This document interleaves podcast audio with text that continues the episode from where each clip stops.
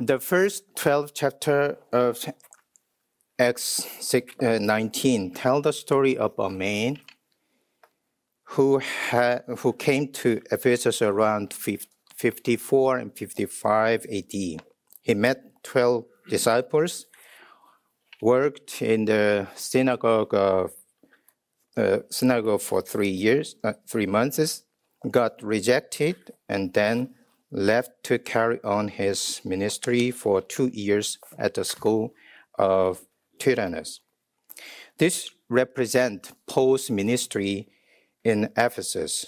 His efficient ministry shows how what one man does along with them, uh, along those with him, can have big impact on the world.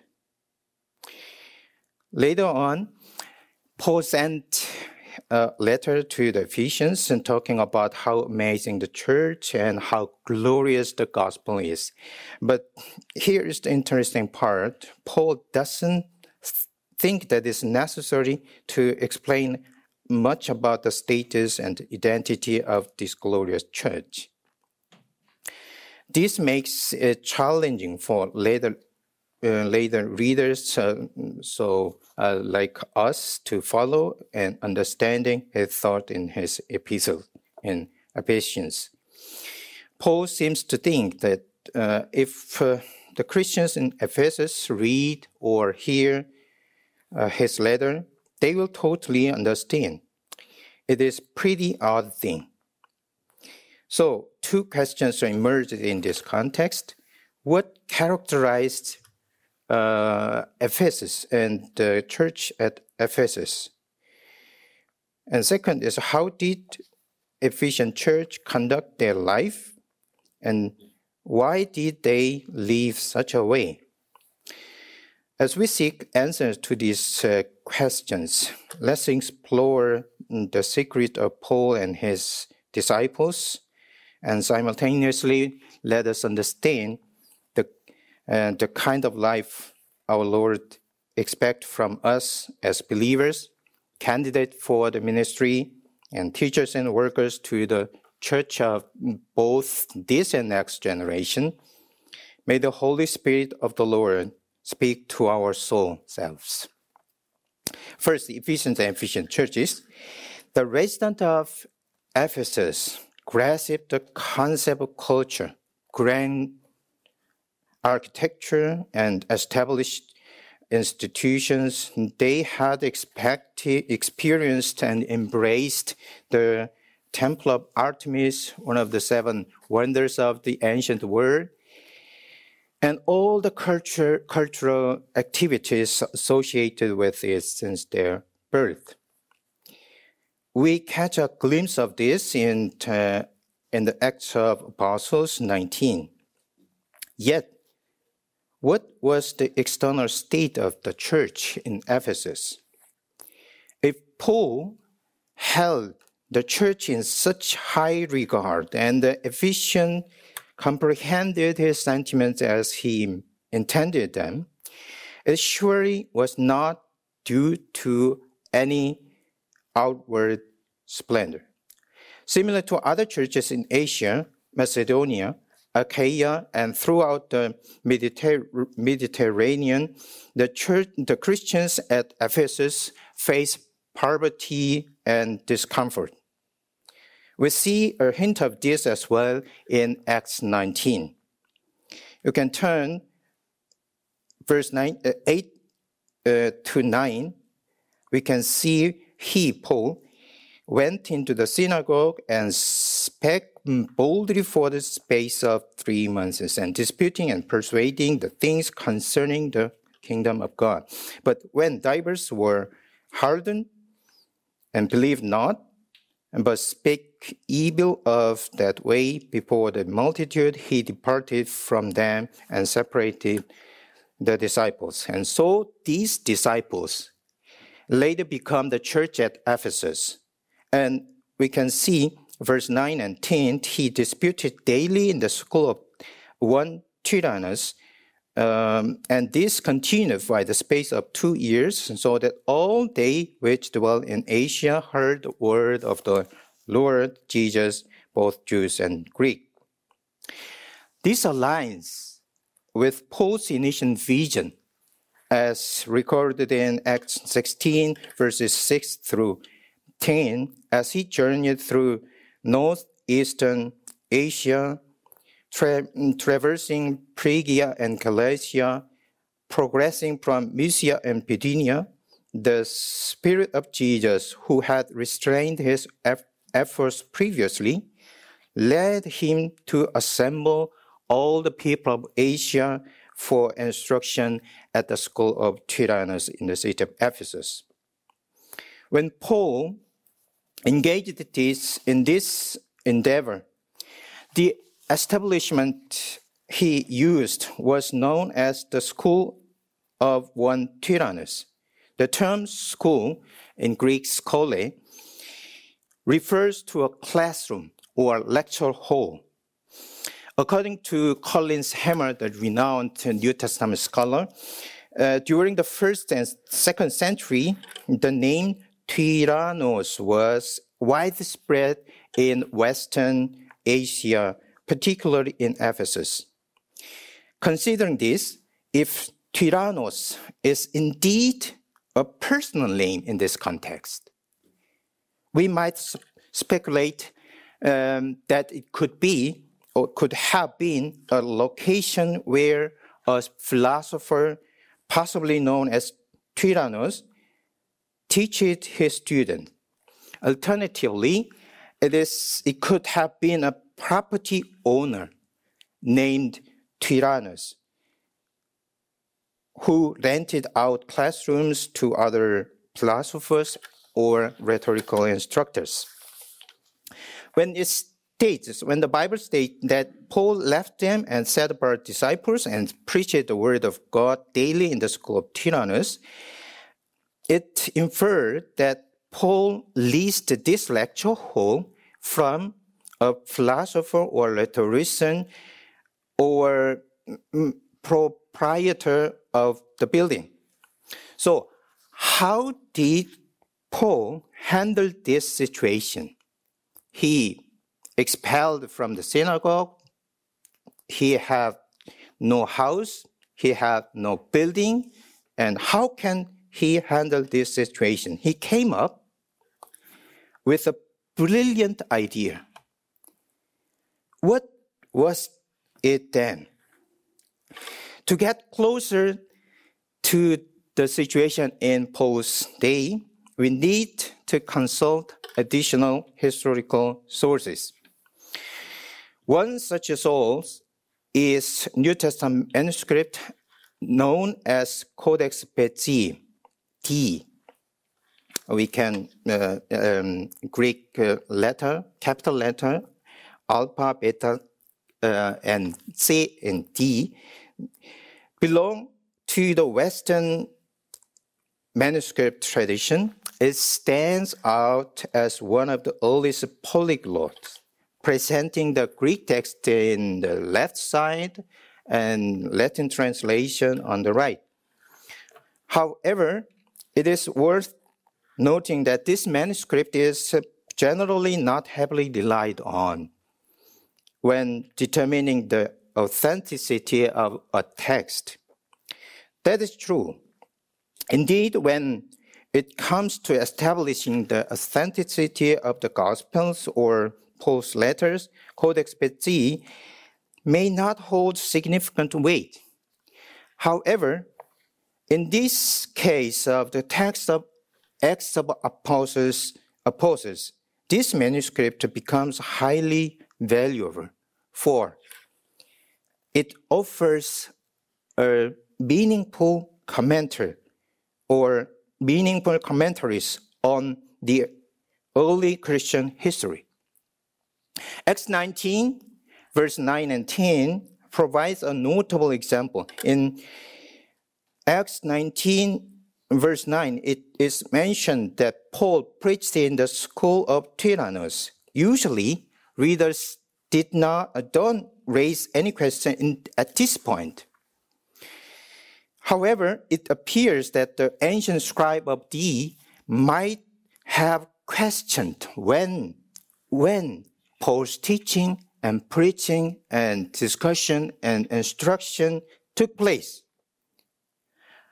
Almost as if addressing this inquiry, D includes a brief note immediately after reporting about Paul's activity in Tyrannus.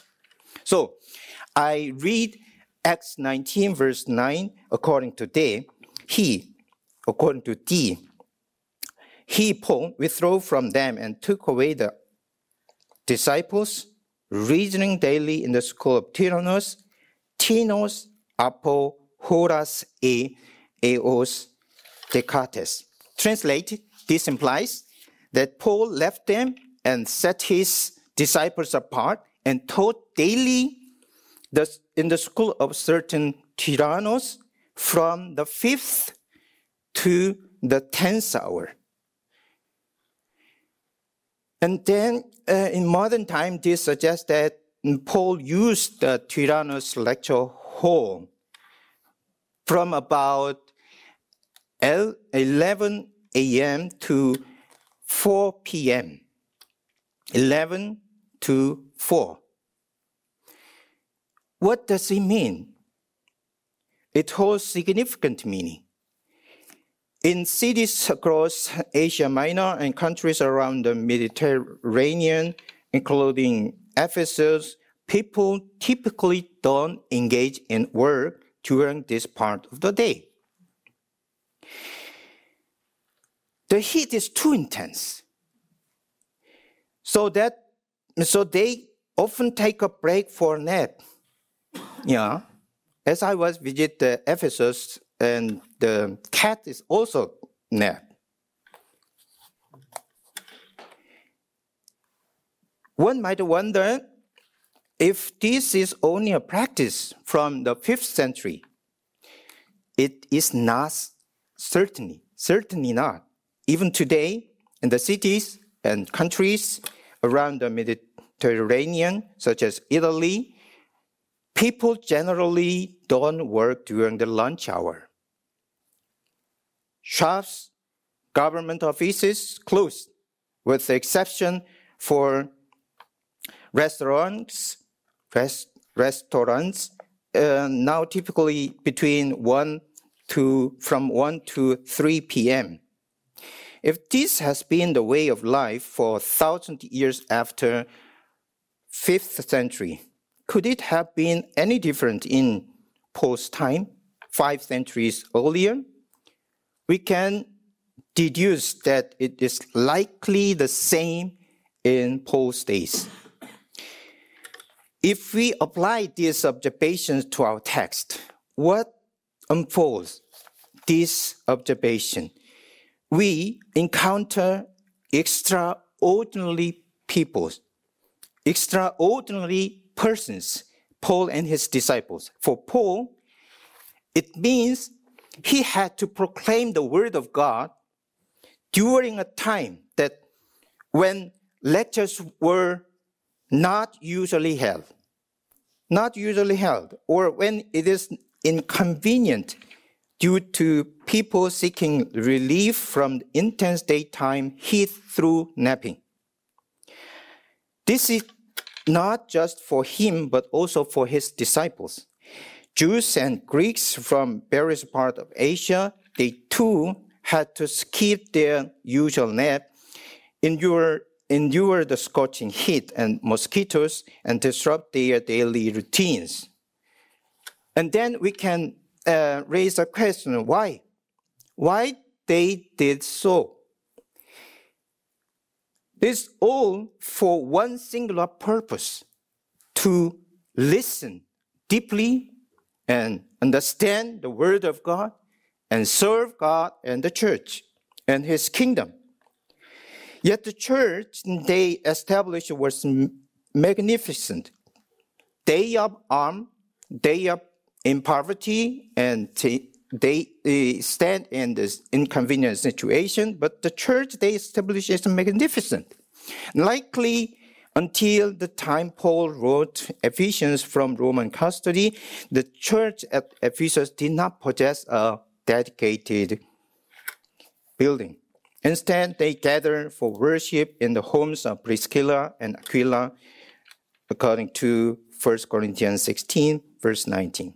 In this context, the Christians in Ephesus went against the prevailing thought and culture of Ephesians of that era. They thought the Word of God and the essence of the Christ Church as present in the gospel more precious than any other things. They chose, they, their choice, this choice led them to endure poverty and inconvenience. So far, we have been looking at the lives and Paul and, and the Ephesian Christians. Now, let's consider some applications to our lives. What do their lives show us? How should we live? Why did the Apostle Paul and the Ephesians live such an unusual life? Why did Paul dedicate himself to the preaching the word of God? Why did the Ephesians set aside the daytime hours of their day for studying the scriptures? Why did Paul and Ephesian Christians face the challenges from harsh and strict philosophers and academy owners and try to find a creative solution to these difficult situations. Why did they give up their right to sleep and rest during this time? For three reasons. First, they discovered the invisible kingdom of God. And second, they encountered the word of God. And third, they recognized the glory of the gospel. Acts 19, verse 8, you can see uh, the verse says that he went in the synagogue and spake boldly for the space of three months, disputing and dis- persuading the things concerning the kingdom of God. Concerning the kingdom of God. They had found the invisible God, the invisible kingdom of God through scriptures. Our Lord once told a parable of a man who found treasures in a field. He told, he sold, the, the man sold all that he had and bought the field. But does he grieve because he has lost everything? No. Jesus said he goes and sells everything and buys the field for joy. Matthew 13, verse 44. We might think, is there really such a person like in the parable of uh, our Lord? Is this an, is, is not this an exaggeration? But think of this. The life of Paul and Ephesian Christians are an example of our Lord's word being realized. They chose the invisible kingdom of God, not the visible state, stately building, theaters, or culture of Ephesus. Then how could they do that? It was because they were devoted God's word. Then we can we can ask to ourselves, how can we be devoted to God's word. We must live a double life. Just the fact that we are Christian, we are minister, we are teacher, we are student, does not exempt us from the obligation to work. We should work diligently, we should study, read the books, write papers to the best of our ability. However, this is not the same as reading, studying, devoting God's Word personally. In order that read and study the Word of God, it takes personal commitment, personal love. We might say, I don't have time because I, I'm taking a intensive course, reading several books of over thousand pages.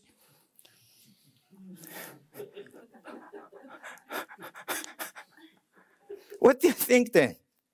If Paul and the Ephesians had said such a way, when they had to leave the synagogue and there's no longer a place to study, then they would have stopped there. And then the amazing thing that all the residents of Asia, whether Jews or Greeks, heard the word of God. The wonderful things we cannot imagine. They were in the same situation as we are. They were more, more, more bad situation than we are. But they are determined to live their life double. They gave up their naps. They endure the heat and fatigue. They does what does the time 11 a.m. to 4 p.m. means for us.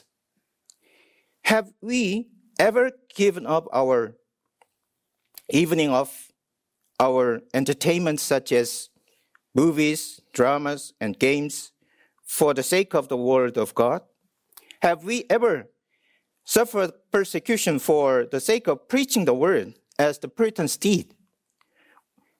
Or have we ever walked for hours to open air meetings to hear the word of God, as the people of Puritan days did? Have we ever cut short our sleep for the sake of the gospel and the word of God? How should we live? We must not be deceived by the abundance our days, nor must we justify our personal laziness and slothfulness. We must live double.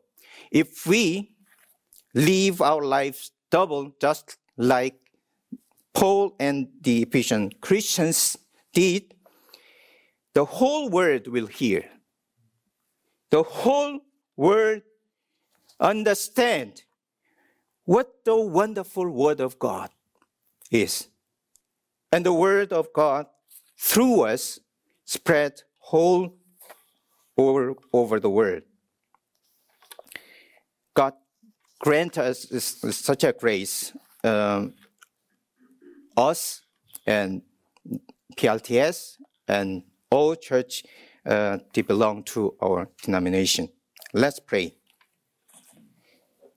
Heavenly Father, God of all revelation, we thank Thee for the opportunity to hear about the lives of the Apostle Paul and Ephesian Christians today.